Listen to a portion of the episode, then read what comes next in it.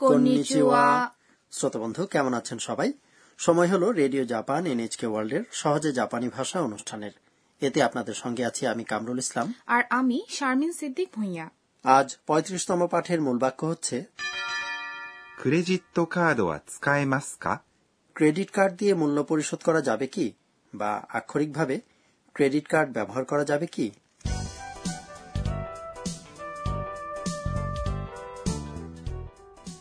আমাদের এই আসরের প্রধান চরিত্র হচ্ছে থাইল্যান্ড থেকে আসা শিক্ষার্থী আন্না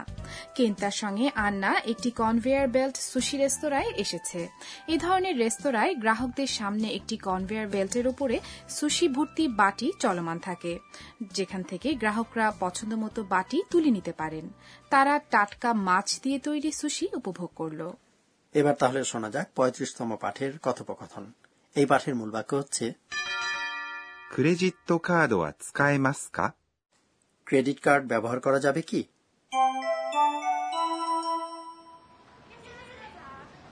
お勘定をお願いします全部で5200円ですクレジットカードは使えますかはい使えます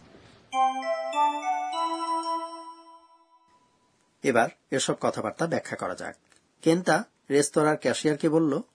お勘定をお願いします。 অনুগ্রহ করে বিলটা দিন お勘定、 মানে হলো বিল লক্ষ্য করুন 勘定 অর্থাৎ বিল শব্দটির আগে সম্মানসূচক উপসর্গ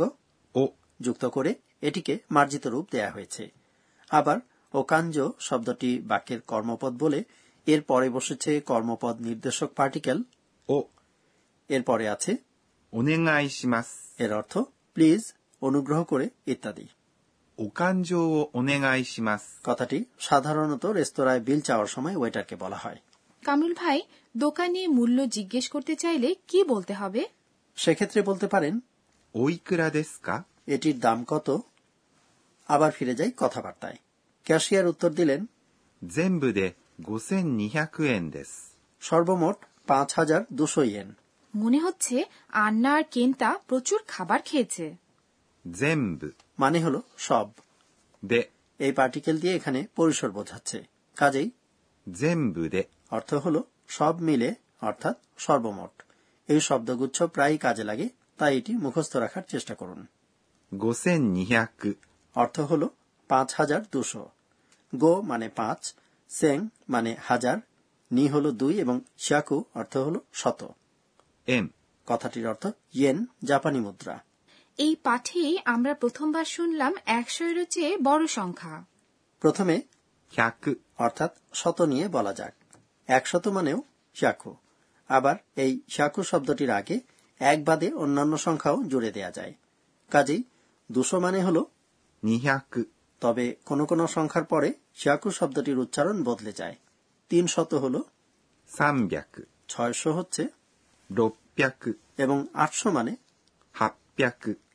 আচ্ছা হাজার অর্থাৎ সেন শব্দটির ক্ষেত্রেও কি একই ব্যাপার ঘটে মানে হাজারে গুণিতক বোঝাতে কি সেন শব্দটির আগে সংখ্যা জুড়ে দেওয়া যায় হ্যাঁ এক হাজার যথারীতি সেন এরপর একাধিক হাজারের ক্ষেত্রে একইভাবে সংখ্যার পরে সেন বসবে তবে এখানেও কিছু কিছু ক্ষেত্রে সেং শব্দটির উচ্চারণ বদলে যাবে যেমন তিন হাজার হবে 3000、 এবং আট হাজার 8000、 দশ হাজারের গুণিতক হলে কিভাবে বলা হয় দশ হাজারের গুণিতক বোঝাতে সংখ্যার সঙ্গে 万、 শব্দটি ব্যবহার করা হয় আর দশ হাজার হল 1万、 তাহলে ইয়াকু শব্দটির সঙ্গে মান জুড়ে দিলে হয়ে যাবে ইয়াকু মান দশ লক্ষ তাই না ঠিক ধরেছেন এরপর কেন্তা ক্যাশিয়ারকে জিজ্ঞেস করলো クレジットカードは使えますか ক্রেডিট কার্ড দিয়ে বিল পরিশোধ করা যাবে কি আক্ষরিক অর্থ হল ক্রেডিট কার্ড ব্যবহার করা যাবে কি এটাই হলো আজকের মূল বাক্য クレジットカード মানে ক্রেডিট কার্ড এটি হলো ইংরেজি শব্দের জাপানিকরণ は এই পার্টিকেল বাক্যের মূল প্রসঙ্গের পরে বসে 使えます。 ব্যবহার করতে পারা এই ক্রিয়াটি আসলে 使います。 অর্থাৎ ব্যবহার করা ক্রিয়াপদ থেকে গঠন করা একটি পরিবর্তিত ক্রিয়ারূপ এই ক্রিয়ারূপ দিয়ে কোনো কিছু করার সক্ষমতা বা অনেক ক্ষেত্রে সম্ভাব্যতা বোঝায় চলুন আজকের মূল বাক্যটি অনুশীলন করা যাক クレジットカードは使えますか উত্তরে ক্যাশিয়ার বললেন はい、使えます。 হ্যাঁ ব্যবহার করা যাবে はい、 মানে হ্যাঁ স্কয়াই মাস অর্থ হল ব্যবহার করতে পারেন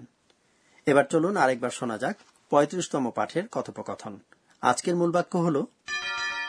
クレジットカードは使えますか ক্রেডিট কার্ড ব্যবহার করা যাবে কি 「お勘定をお願いします全部で5200円です」クレジットカードは使えますかはい使えます এবার টিচার আমাদের বুঝিয়ে দিন পর্ব জাপানি ভাষা শেখার এই আসরের তত্ত্বাবধায়ক অধ্যাপক আকানে তকুনাগা আজকের শিক্ষণীয় বিষয়টি নিয়ে আলোচনা করবেন এই পর্বে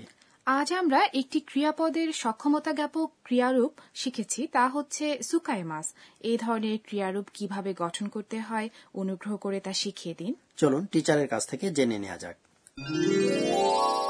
私が教えましょう টিচার বললেন ক্রিয়ার এই রূপটির দুরকম অর্থ হয়ে থাকে এর একটি হলো কোনো কিছু করার সক্ষমতা যেমন আমি জাপানি ভাষায় কথা বলতে পারি এটি বোঝাতে কথা বলা অর্থাৎ 話します。 ক্রিয়াটির পরিবর্তিত রূপ 話せます。 অর্থাৎ বলতে পারা রূপটি ব্যবহার করা যায় অন্য ব্যবহারটি হল নির্দিষ্ট পরিস্থিতিতে কোনো কিছু করার অনুমতি যেমন ক্রেডিট কার্ড ব্যবহার করা যাবে কিনা তা জিজ্ঞেস করতে 使います。 অর্থাৎ ব্যবহার করা ক্রিয়াটি পরিবর্তন করে 使えます。 ব্যবহার করতে পারা বলা হচ্ছে সব ক্রিয়ার এই রূপটি নেই যেসব ব্যাপার লোকের ইচ্ছের উপর নির্ভরশীল নয় ওইসব ক্রিয়ার এই রূপটি নেই যেমন বৃষ্টি পড়া 振ります。 এবার ক্রিয়ার সক্ষমতা বা সম্ভাব্যতা জ্ঞাপক রূপ কিভাবে তৈরি করা যায় তা বলা যাক যেসব ক্রিয়াপদের ます。 অংশের ঠিক আগে থাকে এ অথবা একারযুক্ত ব্যঞ্জন তাদের ক্ষেত্রে ます。 অংশটির আগে জুড়ে দিন 誰。 তাহলে 食べます。 অর্থাৎ খাওয়া ক্রিয়াটি হয়ে যাবে 食べられます。 খেতে পারা বা খাওয়ার যোগ্য হওয়া আবার যেসব ক্রিয়াপদের মাস অংশের ঠিক আগে থাকে ই বা ইকারযুক্ত ব্যঞ্জন তাদের ক্ষেত্রে দুটি নিয়ম প্রযোজ্য একটি নিয়ম হল কোনো কোনো ক্রিয়ার এই ই উচ্চারণটিকে এ বানানো কাজেই 話します。 কথা বলা এই ক্রিয়াটি হয়ে যাবে 話せます。 কথা বলতে পারা 使います。 ব্যবহার করা হয়ে যায় 使えます。 ব্যবহার করতে পারা আর এই ধরনের অন্যান্য ক্রিয়ার ক্ষেত্রে মাস অংশের আগে 誰。 জুড়ে দিতে হবে 見ます。 দেখা এই ক্রিয়াটি হয়ে যায় 見られます。 দেখতে পারা আবার কোনো কোনো ক্রিয়া সুনির্দিষ্ট নিয়ম মেনে চলে না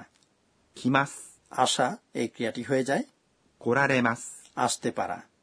します。 করা এই ক্রিয়াটি হয়ে যায় できます。 অর্থাৎ পারা কাজেই এগুলো মুখস্থ রাখার চেষ্টা করুন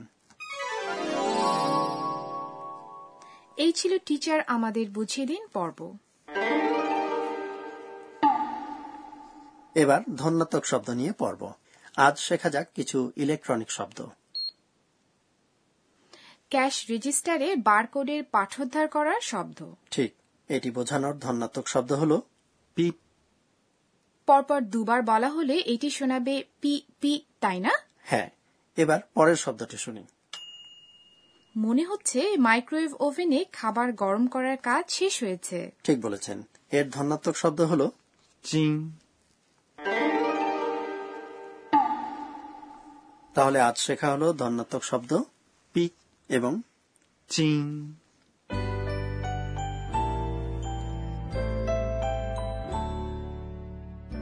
ভাষা শেখার আসর শেষ করার আগে সময় হলো আন্নার স্বগতোক্তি শোনার আজকের ঘটনাগুলোর দিকে ফিরে তাকিয়ে আন্না নিজে নিজে বলছে えーっと、今日は、 কেন্তা আমাকে সুশি খাওয়ালো খাবার খেয়ে বলতে হয় গুচিসো সামা কেউ খাওয়ার জন্য নিমন্ত্রণ করলেও খাওয়ার পর বলতে হয় গুচিসো সামা বন্ধুরা আশা করি আজকের পাঠ আপনারা উপভোগ করেছেন এই পাঠের মূল বাক্য ছিল クレジットカードは使えますか ক্রেডিট কার্ড ব্যবহার করা যাবে কি আগামী পর্বে আন্না এবং সাকুরা শিজুওকা থেকে টোকিওতে ফিরে আসবে বন্ধুরা আপনারাও সঙ্গে থাকবেন আশা করি তাহলে আবার দেখা হবে মাতা ওয়াই সীমাশো